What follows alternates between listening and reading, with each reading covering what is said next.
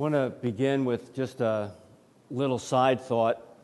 Um, during the pandemic, uh, we get to the end of the day, we get home, we're tired, uh, we often want to do something. Kathy and I love a good story.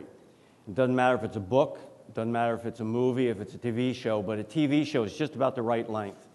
Uh, we find ourselves renting a movie these days and falling asleep before it's over.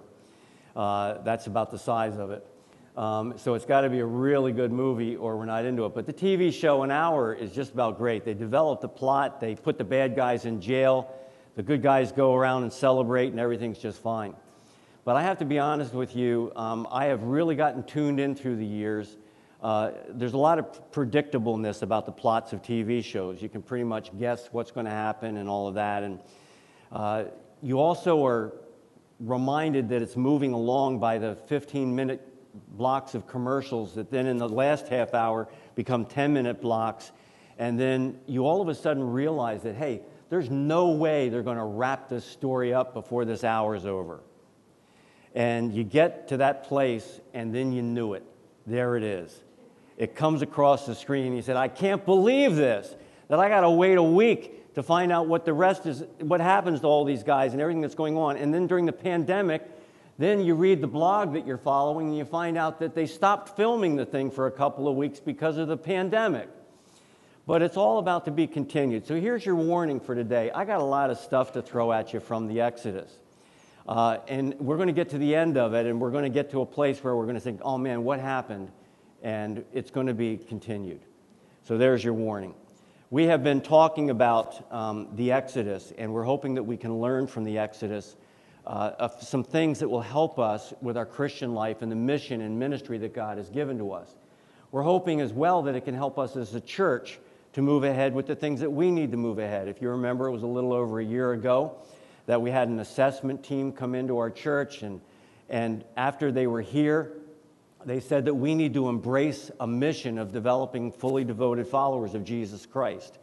And we need to embrace that mission and embrace that journey, just like the children of Israel needed to embrace the journey because when they didn't embrace it, when it wasn't something that they were sure that they wanted to accomplish and sure that they wanted to fill, that's when they began to fail.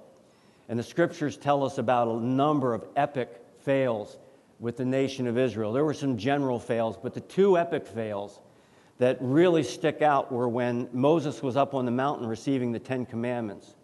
And the people of Israel said, It is taking him too long. He's not coming back. And that's one of the big complaints about people in church, in life, in whatever. It's taking too long. Have you, you realized how many people are saying it's taking too long to get this vaccine out? Um, we've never done it this fast before in all of our lives, so I don't know what they're thinking but they're thinking it's just taking too long. And um, my goodness, uh, give people just a little bit of a break. But they said that about Moses coming down out of the mountain. And so what they decided to do is, is we're going to not only replace Moses, we don't need him anymore, he's not coming back, but we'll replace God.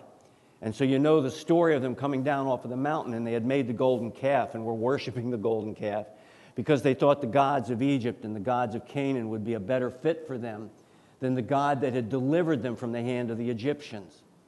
And you need to be really careful that you don't get to the place in your Christian life where you begin to think that maybe there's a better replacement for God. The second epic fail is the one we're going to spend most of our time talking about this morning. And that is, is that God had a purpose in telling them to embrace the journey. And that is, He wanted to take them to the promised land a land flowing with milk and honey. And so it is that this morning we're going to talk today about embracing that journey. And we're going to talk about the fact that God made this promise to Moses when he was calling him to lead the children of Israel. He says, So I have come down to rescue them from the hand of the Egyptians and to bring them up out of that land into a good and spacious land, a land flowing with milk and honey. The Israelites should have known that this is what God had intended for them.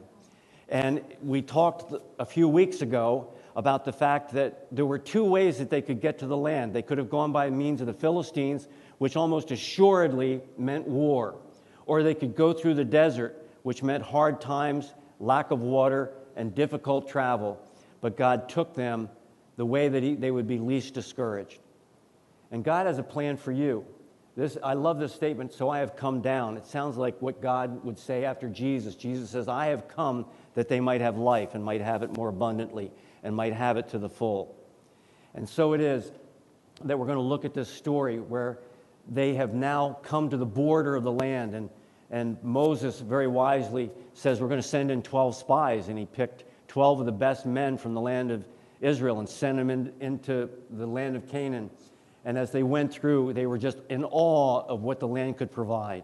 Agriculturally, it was a win win, but it was full of fortified cities and it was full of large people in stature. And they were people coming out of slavery that were diminished and small.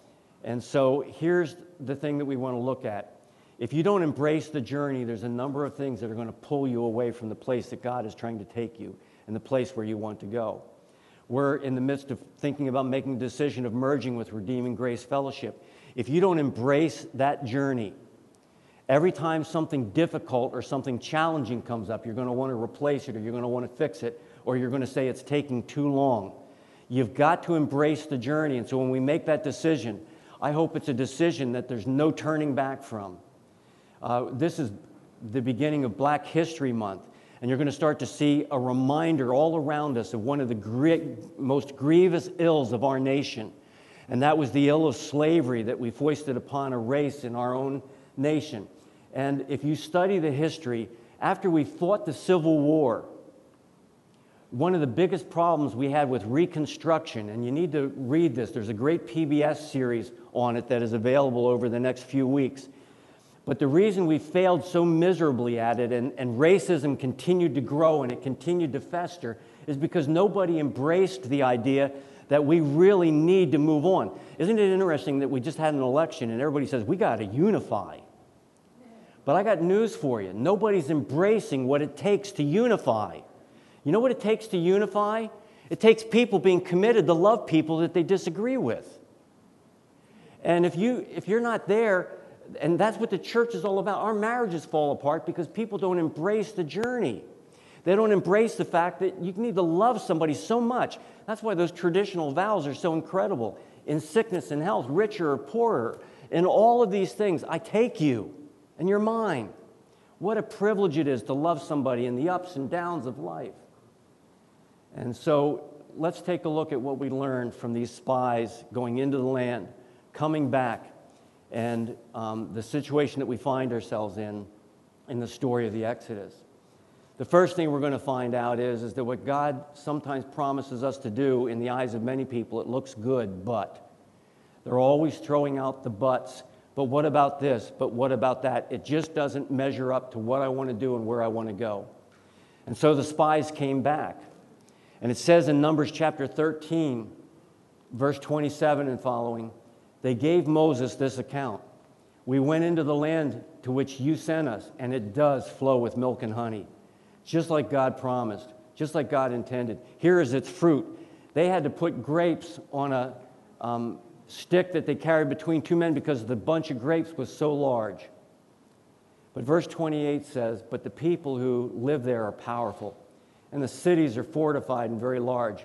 We even saw descendants of Anak there. They were a historical people that were larger in stature than all the rest. And it was even rumored that they had descended from the angels cohabiting with men. But we even saw these giants in the land. It looks good, but. And do you ever hear of somebody that says, yeah, the Christian life, it sounds all right, but there's too many other good things in life that we need to add to it? One time I met somebody who was into Eastern religions, and they said, You know, I have no problem with your Christianity, but if you would only learn my way, your Christianity would be so much better. And I said, What is so much better than a God who so loved the world that he gave his only Son that whoever believe in him would not perish, but have eternal life? What a gift. But we're always saying, But God, I like you and I like your salvation, but I'm not going to follow your sexual morality. God, I like you and I like your salvation, but I'm not going to follow your desire for me to tell the truth at all times, or not to commit adultery, or not to do this, or not to do that. We always throw the buts in.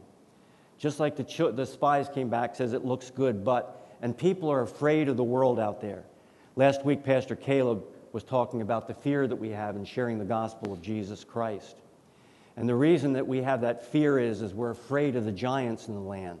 We're afraid of the educational structure that says that you're a moron if you think that there is a creator and there is no evolution. We, we're afraid of a world that is full of p- powerful people with their money and their influence and all of that. We're afraid of political parties. We're afraid of everybody. There's giants in the land. But God has said, I'm greater than the giants. And so it is that there's always people of vision, men and women that rise up in the right time, in the right place, that lead us where we need to go. And so it was that standing there this day when they came back and gave this report were Caleb, Joshua, Moses, and Aaron. And we hear from Caleb first in verse 30 of Numbers chapter 13. Then Caleb silenced the people before Moses because they were all muttering at this report that he'd come back. What do you mean, giants in the land? I can't believe that we're going to have to go in and fight giants. But Caleb silenced the people and he said, We should go up and take possession of the land, for we can certainly do it. I love somebody who says, We can do it. But the men who had gone up with him said, We can't attack those people. They're stronger than we are. And therein is the rub. Caleb believed that God was stronger than the people in the land. The rest of the people believed that, God, that the, they were weaker than the people in the land. And if we don't go out and fight with God and His strength, we will lose the battle. Uh, Interesting, this is democracy at work, by the way. Um, the majority, 10 against 2, said that we can't take the land. And so you need to make sure that you understand that truth is not beholding to democracy. Truth is truth, regardless of how many people believe in it. The truth about Jesus Christ dying on the cross for you doesn't have anything to do with how many people think it's true. It has to do with whether it's true or not and the scriptures are all about truth. In Matthew 16, God said to the church, and he said to Peter in this prophecy, he says, You are Peter, and on this rock I will build my church. And the gates of Hades will not prevail against it, will not overcome it. And so it is that this is what God has told us. And do you believe it? Like Caleb believed that God would lead them into the land. Do you believe that God will take us out into the community and the gates of hell will fall as the gospel goes forth? What a promise. And then there's not only the vision and the people and the men and women of vision, but there's the rumors of men. And uh, you're going to say to yourself as you hear this part of the message that you got that right because this is what's happening all around us. Whenever there's naysayers, there's always those people that love to fill in the gaps of Scripture. Those parts that you don't fully understand, they'll tell you what it really means and what it really understands. That's why you have to be so careful with prophecy.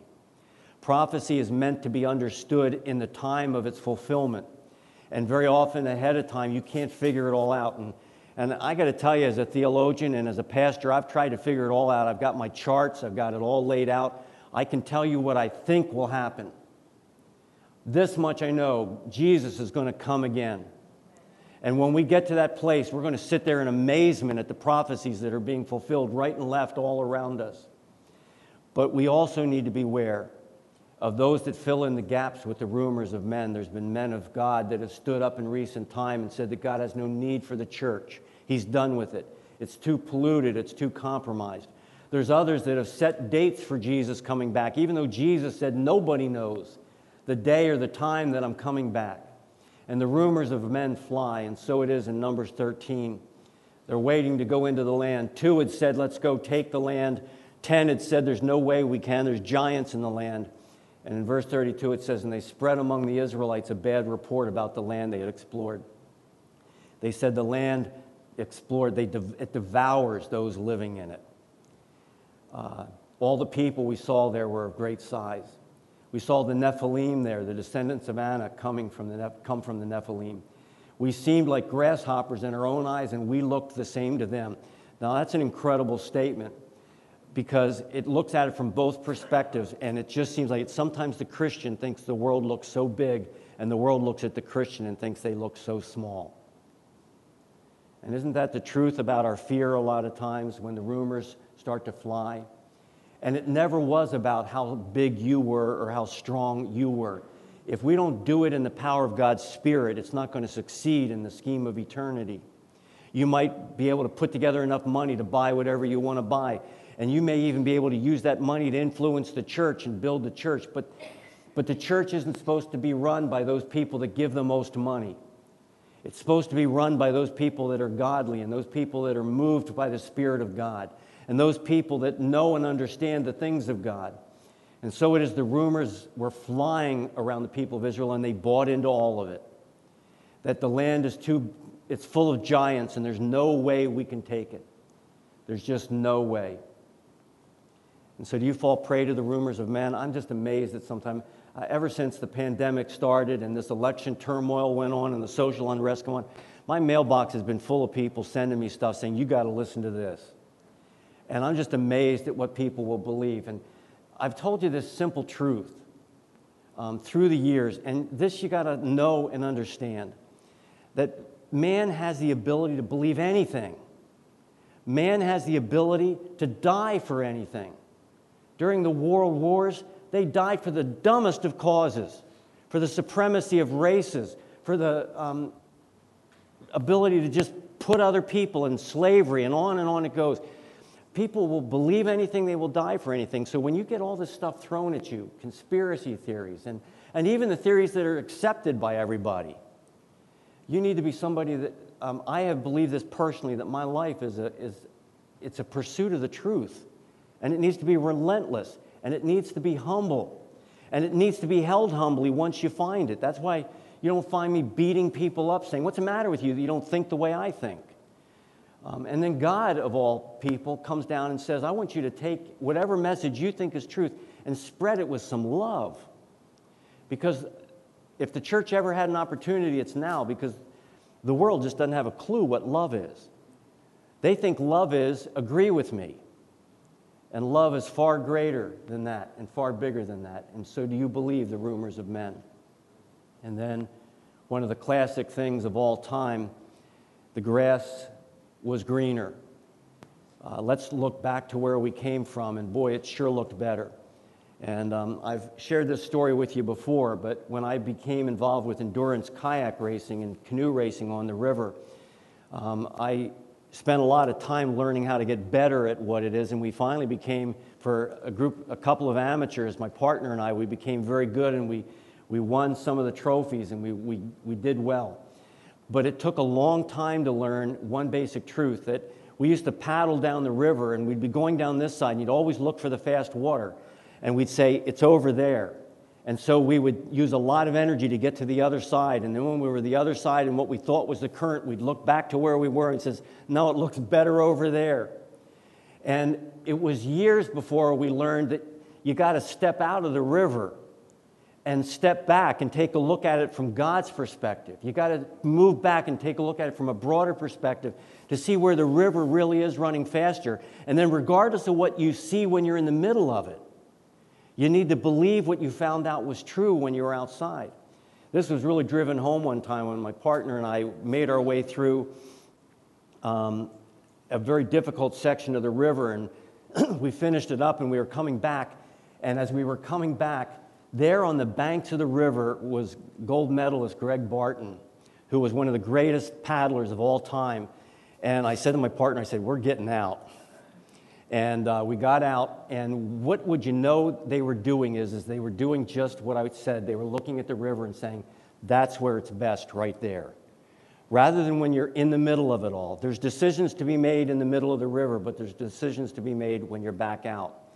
And um, we need to realize that it's a problem thinking the grass is always greener. And so in Numbers 14, that night all the people of the community raised their voices and wept aloud. All the Israelites grumbled against Moses and Aaron, and the whole assembly said to them, If only we had died in Egypt or in this desert. Why is the Lord bringing us to this land only to let us fall by the sword? Our wives and children will be taken as plunder. Wouldn't it be better for us to go back to Egypt? And they said to each other, We should choose a leader and go back to Egypt. And so there's two things that happen in their mindset with, in the midst of all their discouragement. The first thing is, is you know what? this is lousy. What we had before was lousy, but I'm, I'm remembering it, it was a lot better. Let's go back to slavery. And I've known Christians that have given up on the Christian life because of difficulties and challenges. And they've gone back to the sinful life that they lived before, thinking that it's better than what they have in Jesus Christ.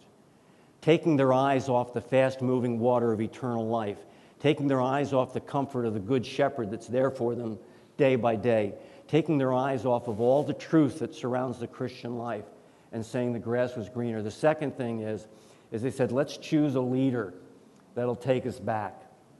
You will find a leader to take you anywhere you want to go. As a matter of fact, most of us are followers. And what we do is, is we choose leaders. Uh, I'm not a brilliant person, um, so I have chosen theologians and I've chosen schools to teach me and take me where I think I need to go and where I want to go, and they have led well. But you need to choose your leaders carefully. And here they wanted to go back to Egypt. And they said, let's just choose a leader that'll take us back there. And it wasn't long before a leader would take them everywhere. It would be Aaron that would help them build the golden calf. It would be the leaders of the people that would lead them in all kinds of turmoil and strife. And it was 10 out of 12 that were saying there's no way we could go into the land. One of them, I'm sure, would say, let's go back to Egypt. But the good news is, is in the midst of all this turmoil, in the midst of the rumors of men and in the midst of the thin voice of just a few saying we can take the land, there's the people of faith. And I want you to just look at this. It's so beautiful. The first thing is, is we find Moses and Aaron. Moses and Aaron fell face down in front of the whole Israelite assembly gathered there. Um, throughout the story of the Exodus, whenever it comes to Moses and the people straying from the things that God had asked them to do, it, there's always the word then Moses or but Moses. And you need to put a highlighter on every single one of them. Here the people are rebelling, and you would think that Moses could just get up and run around and just say, You know what? I knew I should have never gotten involved in this mess. But what he does, he had such love for the people that he fell down on his face and he prayed. Moses was a man of prayer. Moses was a man who sought out God. And when you read the prayers of Moses for the children of Israel, it, was, it were prayers pleading for them to know the grace of God. And we're going to find out one of those prayers the next time we come to this passage. We're not going to get time to get to it today, but Moses and Aaron fell face down. And then Joshua, who was also a prayer warrior. In Exodus chapter 33, we find out that Moses used to set a tent up outside the camp of the Israelites. It was called the tent of meeting. And the reason it was called the tent of meeting is, is that the Spirit of God in the form of the cloud and the pillar of fire would come down and sit over the tent of meeting, and Moses would go out and meet with God face to face. It was such an incredible account, encounter that he'd come back and he would glow. Uh, that's how incredible it all was. And Joshua would go out with him. And Joshua would stand at the tent, and it says that Moses would come back when he was finished, but Joshua would linger in the presence of God. Joshua was a man of prayer as well, and so Joshua, son of Nun, Caleb, son of Jephunneh, who were among those who had explored the land, they tore their clothes and said to the entire Israelite assembly, The land we passed through and explored is exceedingly good. Now, that's in contrast to the people that said it devours those who live in it. The land we passed through and explored is exceedingly good. If the Lord is pleased with us, he will lead us into that land, a land flowing with milk and honey, and will give it to us. Only do not rebel against the Lord, and do not be afraid of the people of the land, because we will swallow them up. Their protection is gone, but the Lord is with us. Do not be afraid of them. One of the reasons why we struggle so much with our Christian lives is because we do not linger in the presence of God in prayer. It's because we do not believe that God walks with us each step of the way. And it's because we do not sense the presence of God around us in our homes and in our um, worship services and wherever we are. But that's got to be what we seek with all of our heart. We seek the Lord being with us. That's the promise of heaven. Uh, you may think you're going to get up there and be thrilled with the latest um, street of gold or the latest pearl thing. That's just window dressing for the presence of God. God with us. That's Emmanuel. That's Jesus.